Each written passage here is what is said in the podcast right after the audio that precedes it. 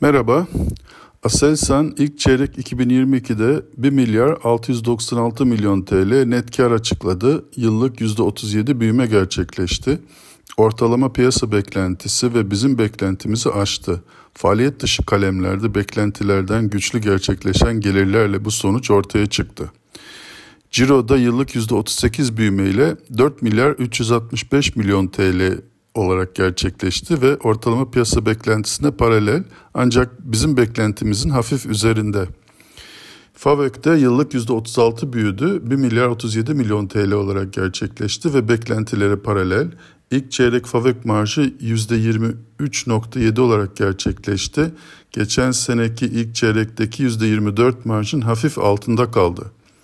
Mart sonunda şirketin net borç pozisyonu beş milyar altı yüz kırk altı milyon T L'ye yükseldi. iki bin yirmi bir yıl sonunda bu rakam iki milyar dokuz yüz on bir milyon T L'ydi. Aselsan hisse başına brüt sıfır virgül iki yüz iki T L nakit temettü açıkladı. Bu da yüzde sıfır virgül sekiz verimi işaret ediyor. on altı Kasım tarihinde ödenecek. Şirket yönetimi iki bin yirmi iki tüm yıl beklentilerini değiştirmedi.